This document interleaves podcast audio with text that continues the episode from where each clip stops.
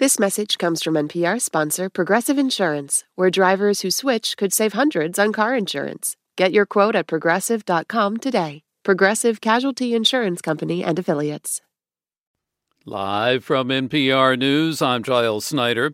President Biden is heading to South Carolina today to campaign ahead of that state's primary. NPR's Asma Khalid reports his team is investing quite a bit of resources and time in the state even though the race there is not competitive. Biden is speaking at the South Carolina Democratic Party's dinner tonight. The First Lady was also campaigning in the state yesterday.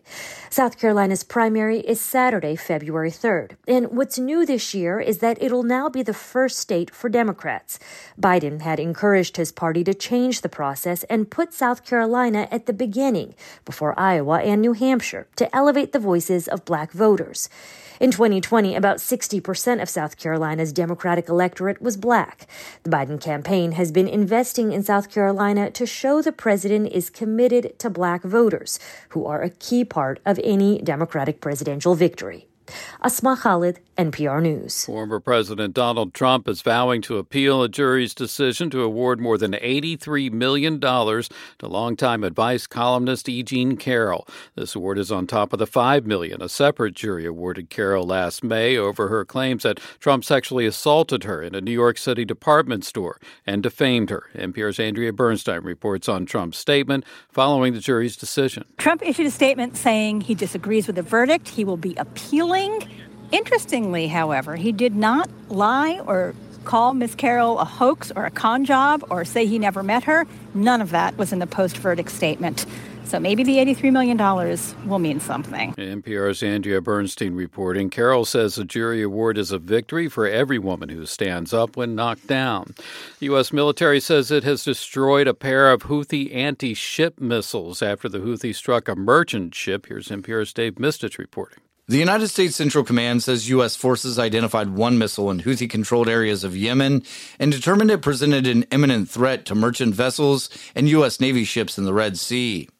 Hours earlier, Houthi rebels fired an anti ship missile that struck the Marshall Islands flag MV Marlin Luanda. The ship issued a distress call and reported damage but no injuries to those on board. Also, yesterday, Houthi militants fired another anti ship ballistic missile toward the USS Carney in the Gulf of Aden, but that round was successfully shot down. Dave Mistich, NPR News. The Houthis say their attacks on shipping in the Red Sea are meant to show support for Palestinians in Gaza, where the UN aid agency for Palestinian refugees is facing accusations that multiple employees were involved in Hamas's October 7th attacks.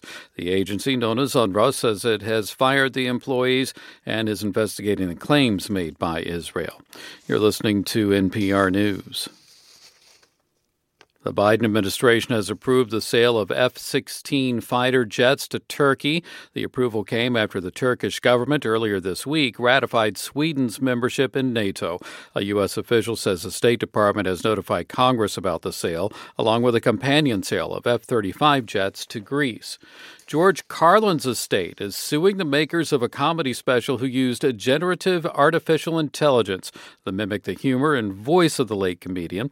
NPR's Chloe Veltman reports this is one of the first such cases filed on behalf of a deceased celebrity. The lawsuit accuses the creators of the special of training an AI chatbot on Carlin's entire body of work without consent or compensation to script the hour long performance. I'm sorry it took me so long to come out with new material, but I, I do have a pretty good excuse I was dead. The case was filed in California federal court on Thursday, less than three weeks after the special appeared on YouTube.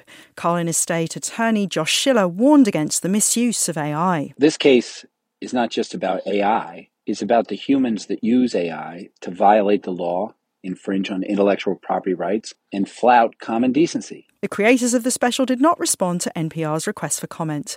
Chloe Veltman, NPR News. Amber Glenn is heading to the World Figure Skating Championships. The competition is being held in March in Montreal. Glenn won the women's title at the U.S. Championships last night in Columbus, Ohio. The men's title will be decided tomorrow.